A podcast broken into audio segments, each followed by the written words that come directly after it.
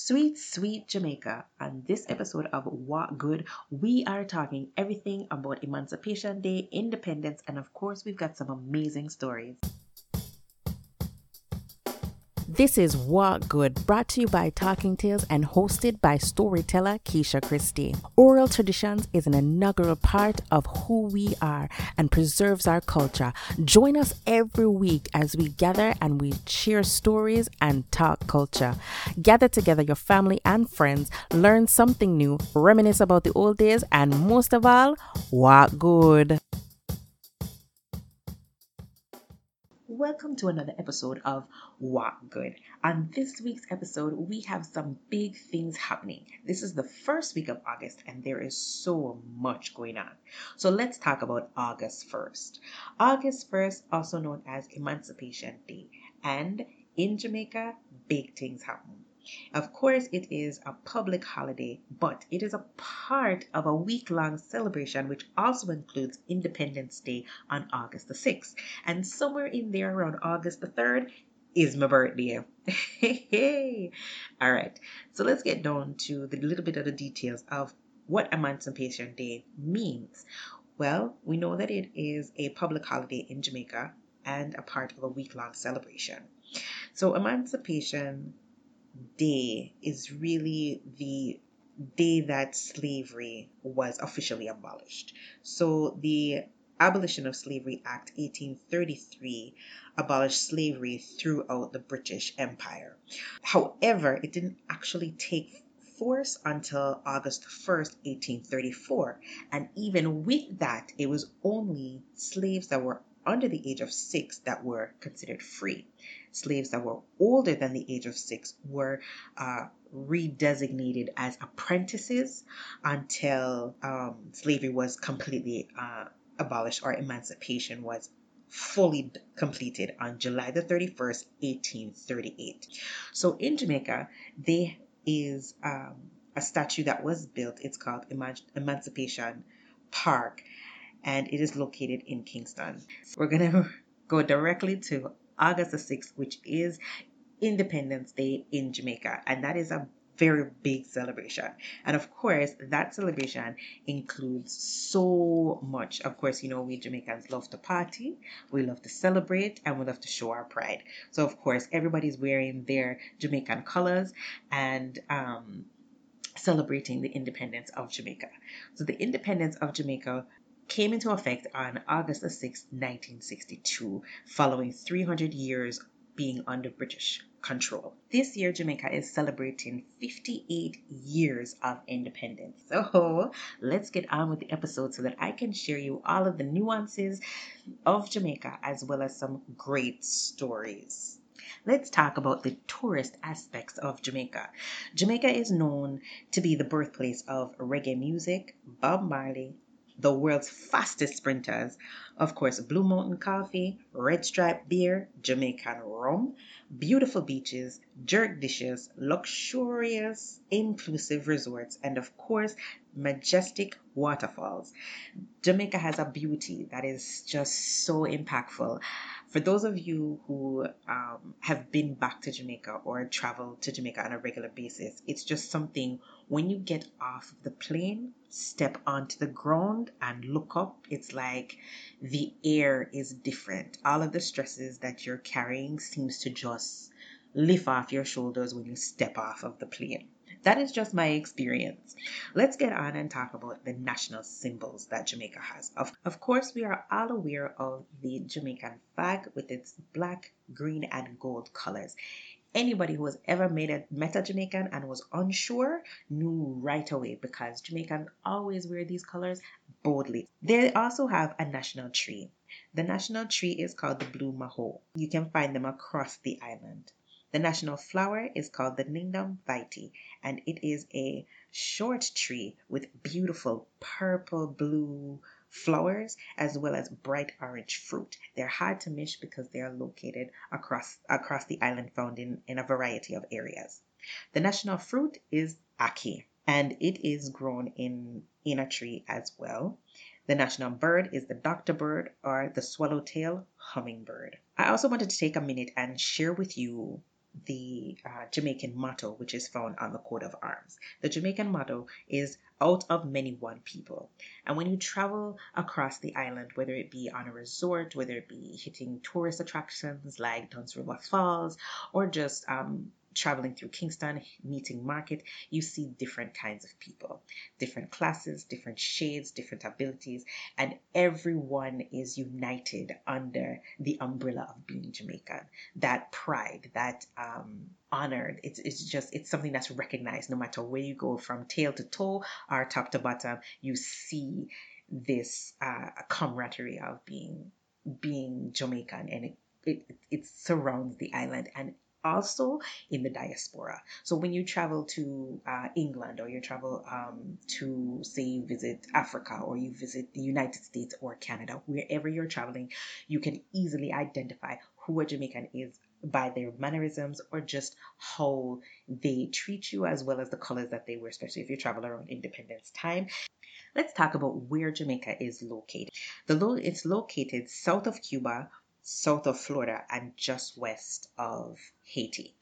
And it is one of the larger islands in the Caribbean. This brings us to the exciting or the meat of the episode. We are going to talk about storytelling in Jamaica. Storytelling is an amazing aspect of what Jamaicans offer because storytelling is through their acting, where it would be stage plays that are still um, put on uh, currently on many stages.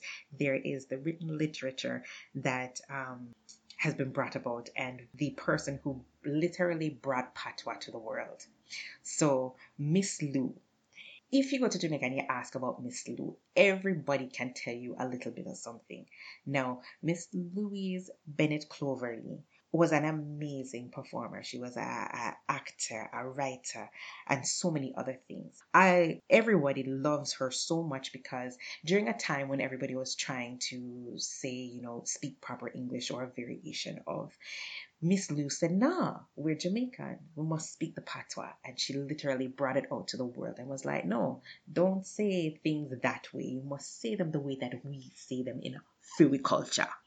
So Miss Lou made a big, a big push and promotion for us to learn our language, love our language, and share it with the world, which we've done.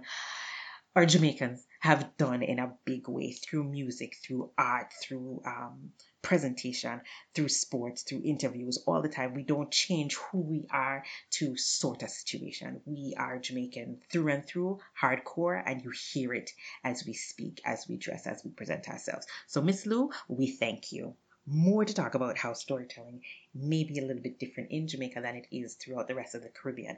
As we will be next season, we will be traveling all across the Caribbean, sharing the different storytelling styles. And this week we are highlighting Jamaica. So when storytellers are sharing stories and it's not a performance in a, in a play, but it's actually storytelling in groups and culturally, there's a phrase that is used. So, um, Jamaica, it's the way that they end the story that makes it unique to Jamaica. So, when a story is told, and it's usually an Anansi stories because the trickster's tales are the most popular, um, the story ends like this. They would say, Jack Mandora, Mina choose none. And this statement right here allows the storyteller to absolve themselves of whatever mischief or underhanded deeds that Anansi performed during the story. And with that, let's get into the stories. The first story is called Anansi and Cow Itch. There was a time in Jamaica where this very rich man owned a parcel of land. And this land was full of cow itch. And you know, cow itch, as soon as it touch it, make you scratch. And he tried to get people to clear this land so that he could build a something for himself. And every person he asked to come and clear the cow itch, all of them said no. So finally he put out a call and he said, you know what? Anybody who can clear this land of the cow itch, I'm gonna give them five golden cow. Right? Perfect, beautiful, perfect cows. Now when Nancy heard the story, now Nancy was a little afraid of the cow itch, but hey, five free cow, golden cow. we don't know why they're golden, but Nancy's going to find out. So Nancy proceeded to go to the man yard. When Nancy reached the man yard, Nancy said, Sir, I am here to clear your cow itch. Hmm. Well, this man was a little aware of how Anansi behaved and he wanted to make sure that Anansi wasn't going to pull any tricks. So the man hired a guard to go up into the tree and watch what Anansi was doing because if Anansi itched one time, he wasn't going to get the cows. So they made an agreement and Anansi went out. He said he need two cutlass and the man gave him two cutlass and said, all right, sir, I'll be back when it's done. So Anansi went to the field with him two cutlass and he wanted to figure out how he was going to do this. Well, five fat, plump, healthy, golden cow on and Nancy was going to make it work. So now Nancy looked up and saw the guard was watching everything that he was doing, and he knew he couldn't itch one time. Anyways, Anansi jumped in. Everybody know that Anansi don't like to work, but when there is an incentive, Anansi will get it done. Anansi jumped into the field and he started cutting. And as he start, the cow itch start to fly. And the first piece of cow itch lit Anansi pop right in her forehead. And Anansi couldn't itch the forehead. So no, the forehead is itching and Anansi still have to do more work. And Nancy knew that the guard was there and said, hey, he got a working brain. And Nancy looked up at the guard and he said, so, so tell me, sir, they call them that the man could give me, him did have a spot right here, sir. And Nancy touch him forehead and rub it. I saw it get itch. And the guard said, no, no, none of the cow them have a spot in them forehead. All right. And Nancy continued with his work. And this time the cow itch started to fly and the itch lick Nancy pan him shoulder. And Nancy said, well, let me ask you another question. The cow them um, with the man could give me, them did have one spot right. Yes, sir. And Nancy pat him shoulder and rub. The guy said, no, there's no spot. Them clean. Then are no spot pan them shoulder. And Nancy went on and cow flying everywhere. And this time, cow itch touched Nancy pan bottom. Well, and Nancy said, so sir, me have one more question. Me go ask question throughout the day, but this one, the cow them with the man I gonna give me. Them have one spot, right? Yes, sir. And Nancy tapping bottom and rub. the guard said, no, sir, no. Then clean, no spot pan the bottom. Ha! All right. And Nancy went back to work. And Nancy cut, cut, cut, cut, cut, cut, cut, cut, cut. And every time the cow each lick, and Nancy asks question. Yes, sir, yes, sir, where, sir, yes, sir. And that is how Nancy get the itch, the cow itch, where the cow itch lick, and Nancy get the itch. But the guard never noticed. So no, when Nancy finished clear the whole yard, and Nancy go back to the man yard, give back in cutlass and say, Sir, I cleared the whole field out of cow itch. Give me my cow. Hmm. The old man looked at Nancy and called the guard and called the watchman and said, Come, come, come. I want to talk to you. So the guard or the watchman come to the, the, the owner and said, Yes, sir. Well, the old man said, and as he said he's finished, did he really clear all of that cow itch? Yes, sir. Yes, he did. Did Anansi scratch? I mean, even one time, did he scratch? No, sir. Him never scratch. Anansi plan work. So the old man had to agree. The watchman say Anansi never itch, so Anansi get five plump, fat, healthy, golden cow. Jack Mandora, not choose none. This next Anansi story is called Tiger's Breakfast. Once upon a time, Tiger and Anansi were the best of friends. And every day, Anansi would go to Tiger's yard for breakfast. Anansi would come every day and they would eat. They would eat and they would eat and they would eat. Well, Anansi figured by some point, Tiger is going to want some form of repayment. So Anansi spoke up first. He said, You know, Tiger, every day I come and eat breakfast at your yard. Why you don't come to my yard for breakfast? I tell you what, Tomorrow you come to my yard for breakfast. But when you come, you have to make a lot of noise so me know so you're there and me will open the door and we will eat. Tiger said, Alright, that sounds good. Me will come tomorrow. Hmm. Well, Anansi did not like to share his food and definitely, mm-mm, mm-mm, mm-mm. though he made the offer, he had no intention of feeding Tiger. So the next morning, Anansi got up and Anansi made breakfast and put it on the table. And when Tiger came to the door, Tiger knocked. Nothing happened. You see, Anansi was inside devouring the breakfast. Anansi eat and lick finger. The food did taste so good. So by the time Anansi reached the door and opened the door for Tiger, Tiger said, Anansi, you never tell me to come for breakfast? Yes, yes, I did. Well, where the breakfast? Oh, Tiger, you know, I didn't hear you at the door. And when I didn't hear you at the door, I just figured you weren't coming today, so I ate all of the breakfast. Boy, but don't worry. Let, let's try it again tomorrow. Um, maybe, yeah, let's try it again tomorrow. Tomorrow is a good day. Let's try it again. And so the next day, Tiger came, but this time Tiger made a little more noise. You know, say Anansi never want to share with Tiger. So Anansi eat up all the breakfast. By the time Anansi reached the door and opened the door for Tiger, Tiger said, Anansi, where's the breakfast? Boy, Tiger, you know, you now make enough noise because I didn't hear you. And you know what they say? Close mouth, don't get fed. Well, Tiger was getting a little bit annoyed, but started to catch on that there may be a little something going on with Anansi. So Tiger invited Anansi for breakfast the next day. Well, Anansi belly long, and he's always into getting food for free.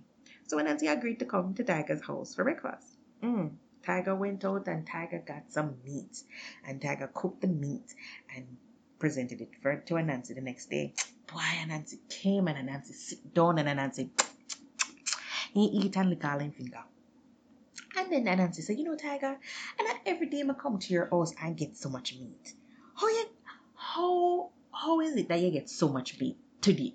Hey, Tiger said, well, you see me, me have my ways of getting meat, but this time, me go a cow. And when me go a cow, me stick my hand straight up and pull out in track.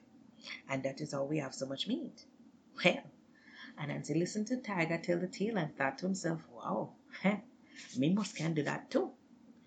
So Tiger didn't stay, didn't say much after that. They finished their breakfast and off Anansi went. Well, Anansi was traveling on the road back to the yard and realized, say, well, he wants some meat too. He want meat like all the time, all the time, like Tiger. I got off beat. So when he see Mr. Cole, Anansi think to himself, well, if Tiger can get tripe, me can get tripe too. So Anansi went to Cole. And when Anansi get reach Cole, Anansi sticking hand up straight to try pull up the pull out the tripe, but Cole clenching muscle them and grab onto Anansi hand. And Anansi said, Cole, Mr. Cole, let me go, let me go. And Cole said, Mm-mm, where do? And the muscles clamped down on Anansi he couldn't pull it back out. And Cole decided to take a run. Cole ran for him life and bounced Anansi upon every single rock that he could find. And that is why from that day to the day's day, Anansi have a white spot on his belly. Jack Mandora, me not choose none. Thank you for joining us for another episode of What Good as we celebrate all things Jamaica in this episode. Join us next week as we upload new episodes every Tuesday for your enjoyment. As we say, gather your friends, gather your family, learn something new, reminisce about the old days, and as always, what good.